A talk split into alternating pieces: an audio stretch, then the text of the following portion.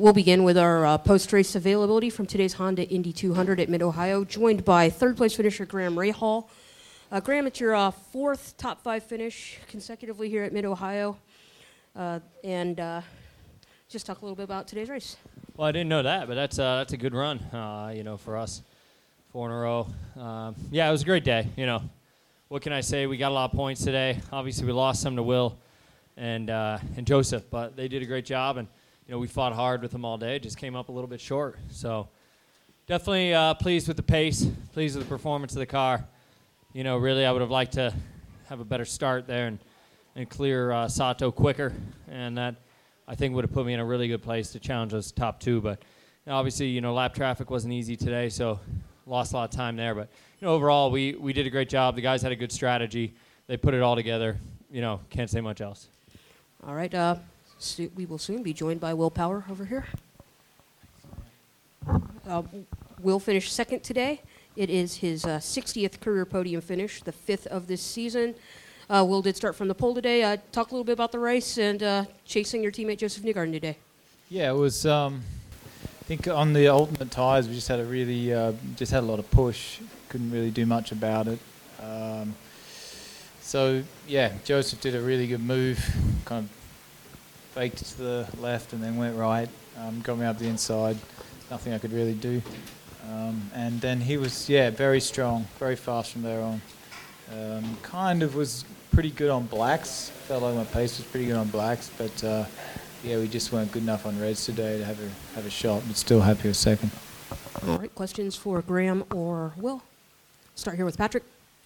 Uh, Graham will mention the red black thing. I noticed still seeing purple towards the end of the race uh, on people on reds and on blacks. Was it really gripping up, and was it just dependent on your setup? Yeah, I you know, I mean, I didn't personally, I didn't have a, a huge difference between the two pace wise.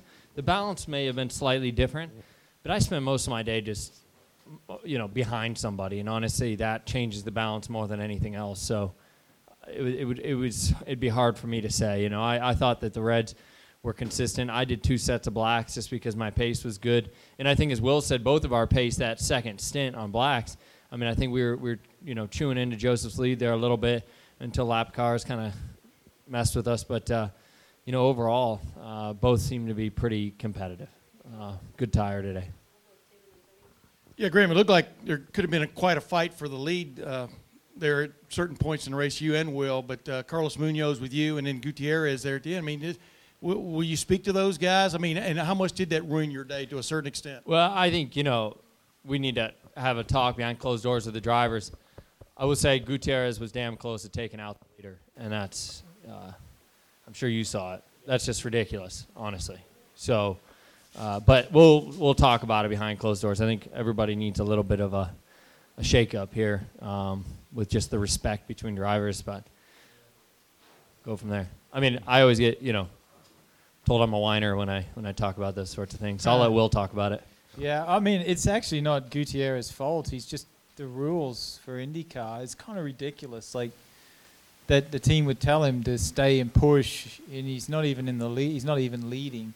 I understand if he was ahead of uh, uh, Newgarden, because then if it goes yellow, he gets his lap back. But yeah, I mean, IndyCar on one hand wants really good racing, but then you put a bunch of back markers, you know, people lap down in the mix. So um, it ruined probably a very good battle at the end because Josef was on black tires and we were on reds. I mean, after we cleared him, it, all we had, were trying to do was haul ass to catch up again. You know, same with Munoz mid race. I lost how much time did I lose? Ten seconds, if not more.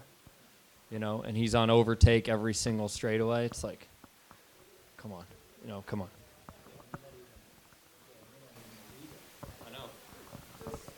Yeah, Will, uh, when you look at uh, today, of course, you, you lose points to Josef in the championship. Do you think, I mean, how do you kind of recover from a day where you're on the pole, but you come up short here again at a track that seems to have your number? Yeah, it's much better than starting sixth and finishing s- seventh. so, you know, that's as good as we could do. Um, you know, kind of weren't on the pace all weekend and really, you know, got the most out of qualifying. So, second, you know, for the pace of my car, that was as good as we could get um, today. Yeah, too many seconds at this place. had my chances to win, but you know, with pits closed and all that. That's another thing we've got to talk at IndyCar. I mean, the field is competitive enough now, and we have enough technology to to leave the pits open under yellow. You can both weigh in on this. In some ways, though, it's as far as the championship, it's kind of brought you even f- closer together. Just everybody being in an even tighter pack than before. If you could address what that's going to be like. Well, not really. I mean, I mean Josef was ahead of me, and now he's further ahead. So, I mean, we're close. It's it, it could go any way, but uh, as I said, you know, to our guys before the race, and I, I you know, say it now, you know, for us to win the championship, we got to beat them. And obviously, Penske's on top of their game. Clearly, we are on top of our game. There's no other team better than us right now, uh, other than these guys. But you know, from from the rest on down, so you know, we're on top of our game. But when you guys got to contend with these four, that's that's that's tough stuff. You know, it's a great operation with great drivers. So, uh, you know, we got to beat them to to win this thing, and that's. Uh, that's going to be, you know, a tough task, but we're gonna we're gonna put our heads down, keep working hard, and try to make it happen. Yeah, um, I don't even know what the gap is back. What is the points back? I don't know if I actually closed or not from us to the leader.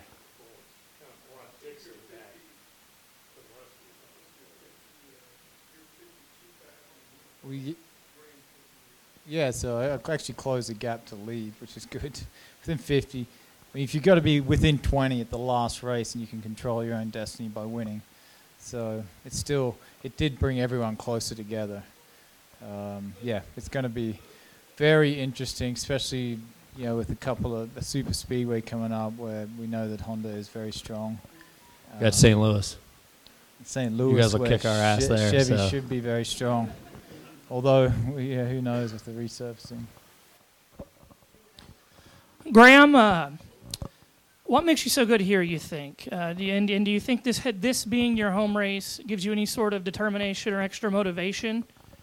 Well, I mean, it helps. Yeah, for sure. You know, you you, you want to do a great job when you come home. So yes, there's part of that, but you know, I think our guys have just done a good job here, and, and the setups have been strong, and uh, you know, it's just. Uh, every time we come here, it feels like it's championship time, and we're pushing. We're all pushing and, and at our best at that time. So, you know, it's worked out well for us. But uh, hopefully, we can keep this going. We'd like to get another win here uh, in short order. But you know, uh, on that note, actually, I must say, you know, the, the crowd, the vibe, it's tremendous here. So, you know, thank you so much to the fans that come out, and it's uh, it's a blast. I mean, it makes me proud too. I know Ohio people are big sports people. I know there's people from a lot of other states come too. Lots from Indiana and up north, but uh, you know, it's uh, it, it was awesome this week, and the turnout was phenomenal.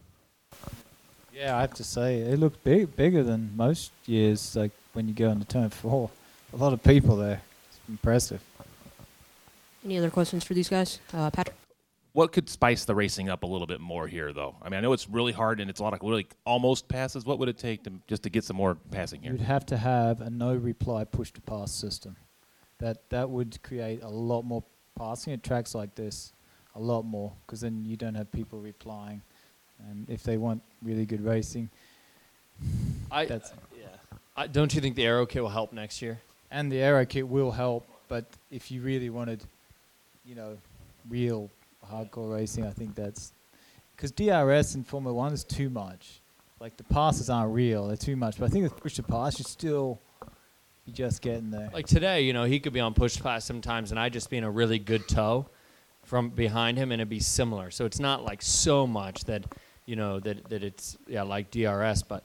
But the problem with what we have right now is, you know, when you get close behind somebody, you are hanging on to your ass. You know, I mean, big time. It is, it is a whole different ball game. And I think next year, when the car develops the, the, the, the downforce from underneath, it's going to be way better race. I mean, I, I don't know. Maybe I'm wrong, but I remember like 20, what was the year before we went to this kit? 2014. I mean, you could really dice it up. Now, every time I went into one behind him at the end, I was just praying that it would somewhat stick, you know, through the corner. So Uh, no, actually, I I will on the way there. Yeah, yeah. It's a cool looking thing. Really, really cool looking car. Anything else for Graham or Will? Uh, Aaron?